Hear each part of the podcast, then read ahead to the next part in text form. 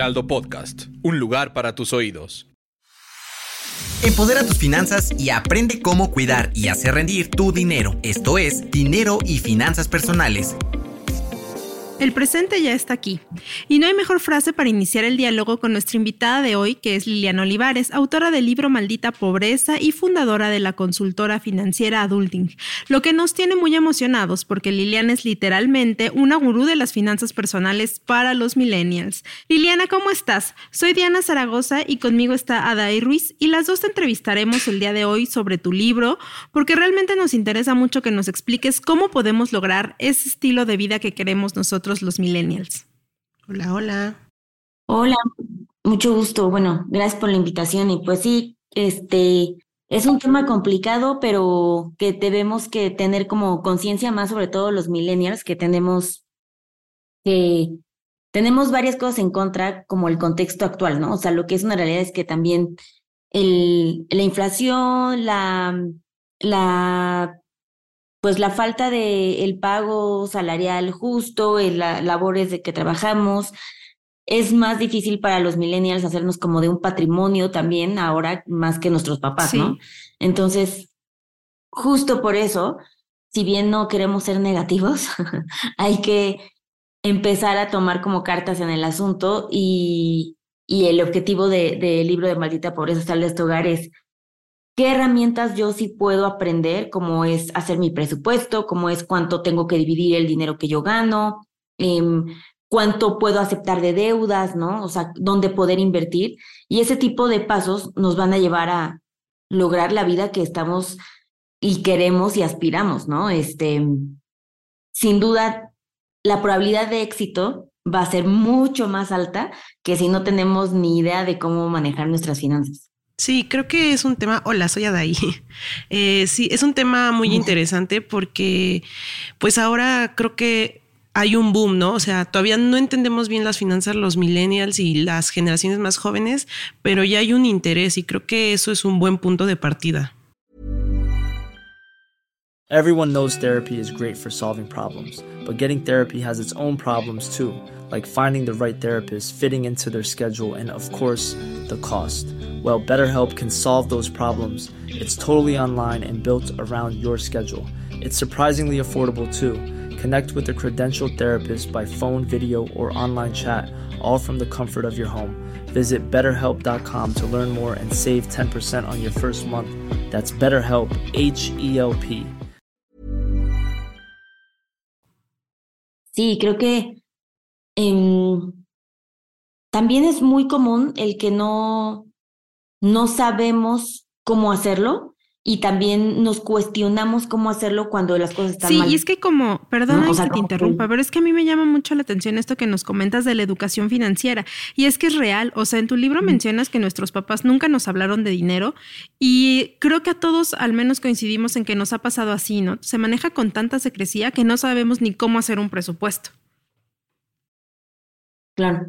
Sí, y, es eso, ¿no? Como que es como cuando vas al dentista cuando ya te dio la muela, es un poco lo mismo, o sea, si no, si ya hasta que estás, y, e incluso así, muchísima gente no lo, no busca ayuda, cree que lo va a poder resolver solo, y no, a ver, esto también es un, es, es prepararnos, es el poner atención en cómo hacerlo, y es hacer consciente que no tendrías por qué saberlo a menos de que tomaras algún tipo de educación financiera, ¿sabes? Es como, ¿cómo? ¿No sabes, este, no sé, operar?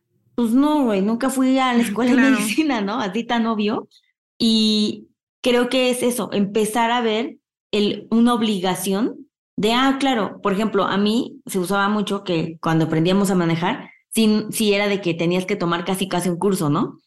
Eh, o alguien te tenía que decir cómo, ¿no? O tus papás o lo que sea. Es lo mismo aquí, es el empezar a cambiar eso y el decir sí, aunque tú no lo habías pensado, aunque tú constantemente em, vas por la vida pensando que lo tienes resuelto, el objetivo es que escuches esto y el que digas rayos, ¿no? Como tal vez sí, o sea, siento que no estoy muy mal, pero les voy a decir algo.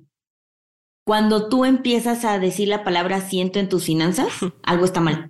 Porque eso quiere decir que objetivamente no tienes un número que te indique que en efecto lo estás haciendo. Sí, es que pasa que no nos damos cuenta. O sea, como lo mencionas, eh, digo, por ejemplo, voy a poner mi caso concreto, ¿no? O sea, yo me di cuenta que algo estaba pasando mal hasta que de repente eh, empecé a ver los estados de cuenta de mis tarjetas. Ya estaban como muy elevadas las deudas que tenía. Aquí en tu libro tú mencionas que la gente debe alrededor de 100 mil pesos de tarjetas. Y sí, o sea, no, no era tanto mi caso pero estaba muy cerca de eso y me empecé a asustar. Y ahí fue cuando dije, creo que necesito ayuda, ¿cómo le hago? Y me empecé a meter así en internet y buscar herramientas y todo. Y lo que nos proporciona tu libro, al menos yo ahora que tuve oportunidad de leerlo, fue eso, que te da desde las bases muy sencillas y tú te con tu historia nos llevas así como de la mano y dices, ay, hay esperanza, creo que sí tengo futuro en esto y puedo salir adelante. Entonces, eso fue lo que más me, me agradó del texto, que nos hablas de manera muy sencilla.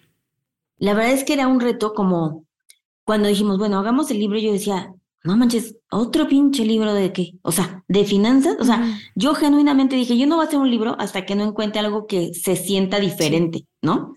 Porque hay muy buenos libros también allá afuera y, todo bien con eso, ¿no?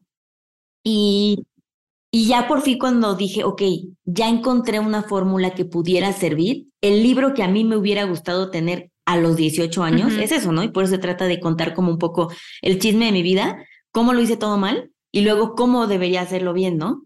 Y creo que justo lo que quise hacer es un libro un poco de consulta, en donde tú mañana si, ay, no manches, ¿cómo tenía que hacer para lo del carro? Y entonces vas al capítulo del carro y lo consultas. Yo y Liliana, hablando justo de ese tema, eh, para quienes no lo han leído y están escuchando y les puede llamar la atención justo decir como, o sea, es como un manual, ¿no? Para empezar a acercarte a estos temas, pues nos podrías como ayudar como con un breve resumen de algunos, de algunos puntos. O sea, por ejemplo, pienso en la parte de los presupuestos, que para mí es algo como muy básico, pero que creo que no, no sabemos hacer realmente.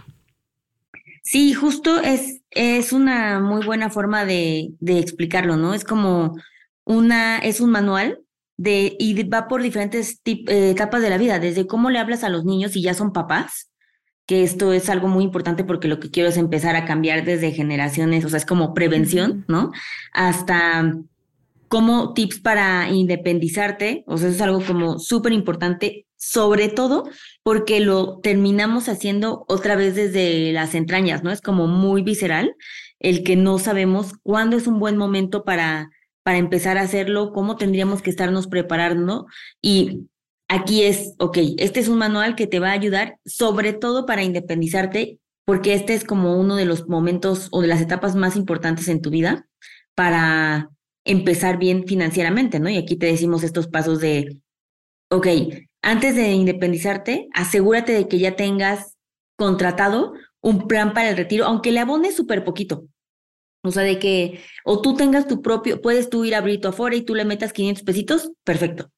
Pero el objetivo es que tú antes de mudarte ya te hayas hecho el hábito de haber ahorrado para el retiro, ¿no? Otro, este, otro tip que les damos es tu fondo de emergencia. O sea, necesitas haber tenido tu fondo de emergencia y qué mejor, el fondo de emergencia son tres meses de tu sueldo y qué mejor que lo hayas hecho mientras vivías en casa de tus papás, porque ahí es cuando más fácil tenías la posibilidad de ahorrar, no, o sea, pero también de vivir tu mejor vida, ¿no? Porque imagínate no tener que mantenerte y cuando te independices ya vas a haber tenido como tachado ese, ese, ese pendiente de la lista, ¿no? Y algo súper importante que les ponemos aquí otro tip es, tu renta no puede rebasar el 20% de tus ingresos. Cuando yo les doy este tip en el taller de finanzas para millennials, la cara de de que todo el mundo así de, ok, excelente, no me alcanza para donde vivo, ¿no? O sea, y lo descubren apenas cuando ya están viviendo. Sí, y es cuando te das cuenta que empiezas a tener que recortar gastos de otros lados o empiezas a abusar de las tarjetas de crédito porque no te alcanza para pagar la renta y te empiezas a descomponer y, ya te agobias con esto. Y es que una cosa que es bien importante es esto del estrés financiero. Yo creo que al menos en alguna ocasión lo hemos sentido justo por esta falta de, educación y, previsión. Eh, yo creo que muy poquitas personas han han sido capaces de hacer todo este proceso previo a salirse de, casa de sus papás. Entonces ya hasta que estás ahí dices, diablos, creo que me hubiera esperado un poco más y eh, tendría una mejor este, oportunidad. Entonces yo creo que las, las claves de tener una nueva pues una nueva vida económica más relajada y más, eh, pues, con metas hacia el futuro, no la das aquí en el texto. Pero me gustaría que nos explicaras un poco más de, por ejemplo, cuándo es momento de decir, sí, ya estoy viviendo fuera, eh, ahora sí me aviento por un carro, ¿no? O sea, ¿cómo, cómo establecer ese, ese paso? Sí, por ejemplo, o, cuándo es el momento exacto para comprar una casa? O sea, ¿cómo determinamos nosotros de manera individual? Sé que depende mucho de cada persona, pero ¿cuáles serían como algunas señales que podríamos como mirar y decir, ah, bueno, creo que sí lo estoy haciendo bien? Mm, creo que un, general es que sí tengas tu fondo de emergencia y cualquier decisión que ya sea el carro, lo de la casa, lo que tú quieras, ¿no? Eh, invertir en una maestría, pon tú, yo qué sé la, siempre la métrica tendría que ser, tengo mi fondo de emergencia, sí o no. Y dos, que ninguno de los compromisos que estés por echarte rebase el 30% de tus ingresos porque eso te pone en un sobreendeudamiento. Ok. Y ya que al final, mientras este criterio, digamos que sí es universal, ¿no? Ya si tú decides, este, oye, em, la bastilla va a ser un gasto o una inversión o el carro realmente vale la pena, eh, o me conviene más comprar y rentar, porque esos casos sí pudieran ser muy particulares, pero lo que es una realidad es que ninguna de esas opciones debe ir hacia adelante si tú no cumples con esos dos principios. Ok, creo que yo interrumpiendo, eh, es que muchos de los temas que a veces platicamos aquí, nosotras los vemos en nuestra vida diaria, ¿no? Entonces creo que justo pasa lo mismo. Al escribir eh, este libro, justo aplicaste pues sus experiencias, ¿no? Y muchas cosas a veces que ya en una vida más adulta decimos, si hubiera hecho esto distinto, ahorita estaría en una mejor posición, ¿no? Y pienso, por ejemplo, en el tema de los lujos, ¿no? O sea, porque a veces también creo que justo en ese miedo de no caer en deudas, también nos vamos al otro extremo de que queremos ahorrar y que y no queremos salir y no, y nos da miedo, ¿no? También gastar, pero creo que también es importante que pues al final no solo vivimos para trabajar, ¿no? O para estar ahorrando, sino también poder como de vez en cuando, ¿no? Pero cuando es ese momento y no es ya un exceso.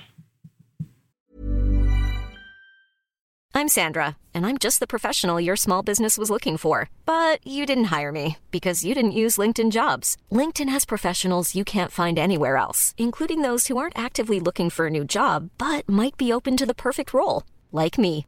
In a given month, over 70% of LinkedIn users don't visit other leading job sites. So if you're not looking on LinkedIn, you'll miss out on great candidates like Sandra. Start hiring professionals like a professional. Post your free job on linkedin.com/people today. Everyone knows therapy is great for solving problems, but getting therapy has its own problems too, like finding the right therapist, fitting into their schedule, and of course, the cost. Well, BetterHelp can solve those problems. It's totally online and built around your schedule. It's surprisingly affordable too. Connect with a credentialed therapist by phone, video, or online chat, all from the comfort of your home. Visit betterhelp.com to learn more and save 10% on your first month. That's BetterHelp, H E L P. Creo que lo importante es todo, todo como que basa y parte a través del presupuesto, ¿no? el, si constantemente tienes este sentimiento de que no estás ahorrando lo suficiente o constantemente crees que estás gastando de más, para eso tienes un presupuesto. Y el objetivo de que tú tengas eso es que tú marques los parámetros de qué sí puedes gastar y qué no puedes gastar y en qué cantidades. Pero se vuelve muy ambiguo y este sentimiento es muy común porque la mayoría de las personas que tenemos este sentir de, híjole, no, este mes y la verdad me la volé, oye, ¿por qué? No, es que yo creo que sentí que me gasté muchísimo, ¿no? Este, o nunca había gastado eso. Ok, pero entonces, genuinamente tendrías que decir, me siento que este mes gasté muchísimo porque yo solo tenía 1.500 pesos para un shopping y terminé gastando 3.000. Ah, ok. Eso en efecto es, sí te pasaste y por el doble, ¿no? Y para eso es tan poderoso la herramienta. Yo siempre les digo que no hay persona que pueda tener finanzas sanas sin su presupuesto. Sí, y como bien dices, o sea, hay que anotarlo porque muchas veces queremos hacer las cuentas y los cálculos en la mente y al final pues terminamos debiendo más o gastando el doble como en el ejemplo que nos pones. Entonces sí, lo básico y de lo que nosotros insistimos mucho también es en esta idea de hacer el presupuesto, de anotarlo ya sea en tu cuadernito, en un Excel o donde se te haga más fácil, pero sí tener este presupuesto con tus ingresos, con tus egresos y así darnos una idea de qué podemos hacer. Suponiendo que ya tenemos establecido eso y queremos avanzar en nuestra vida financiera, eh, ¿cómo determinamos cuándo tenemos que pedir un crédito? ¿no? Por ejemplo, hablábamos hace rato de, un auto, ¿no? Si ya considero que es momento de comprar un auto, eh, tú nos dices aquí en tu libro que lo mejor sería comprar un auto seminuevo y de contado. Pero si yo quisiera endeudarme con un crédito, ¿crees que es una buena opción o mejor no? Lo pensamos dos veces pues tendríamos que volver al principio universal, ¿no? Tengo ya mi fondo de emergencia y no va a rebasar el 30%. O sea, todo el crédito tiene que venir de, de, esas dos, de esos dos cuestionamientos para ver si tú al menos puedes empezar a considerarlo. Ok, sí, porque también nos explicas que hay diferentes tipos de créditos de acuerdo a las pues, necesidades de cada uno, como puede ser un crédito hipotecario, un crédito personal y todas estas opciones. Y ahí también, pues me imagino que es lo mismo, ¿no? Aplica dependiendo de qué es lo que tú tienes en mente planeado. Sí, y también otra, como que el objetivo de estas decisiones de vida, tienes que estar validando que tus finanzas básicas sanas estén en orden, ¿no? Tus ahorros, tu, tu endeudamiento, que estés gastando lo correcto, o sea, que tu presupuesto te permita incluir una mensualidad del carro, ¿no? Porque pues si no, entonces, o si tu pagar tu mensualidad del carro implica que vas a dejar de ahorrar, entonces no te alcanza aún para ese carro, ¿no? Y por supuesto también hacer caso a las condiciones del día y del contexto que está pasando en ese momento. Por ejemplo, particularmente ahorita, Em, las tasas para los créditos automotrices están altísimas, que están casi al doble de hace dos años, ¿no? Entonces tal vez como de, híjole, eh, normalmente una tasa de, de, para un carro, de un crédito de un carro automotriz, era de 9%, 8%, hace no muy lejano en pandemia, y ahorita ya es 18%, ¿no? Eso es el doble. Entonces también es poner atención a esto es como, como que echarse una, una, una checada a cómo estás tú en tus finanzas personales internas y cumples con estos parámetros y también cómo está lo externo. Y oye, ahorita que dices, escucho varias veces que mencionas que uno de los principales em, como objetivos para poder tener una buena vida financiera, una vida sana, sería tener un fondo de ahorro, ¿no? Entonces, cuánto es un, una buena cantidad, ¿no? O sea, porque a veces creo que cuando dicen fondos de ahorro piensas así en, debo tener 100 mil millones, ¿no? Y entonces pues te genera ese estrés de, de dónde voy a ahorrar todo ese dinero sin ocuparme en renta, en carro, en, en comida, ¿no? Claro, es el fondo de emergencia. El fondo de emergencia es lo que llamamos y es el parámetro es este, el que les comentaba de los tres meses de tus eh, sueldo. Ese es el fondo de emergencia. Entonces, no es así algo, ajá, como tú dices, loquísimo de que, ay, no, en la vida.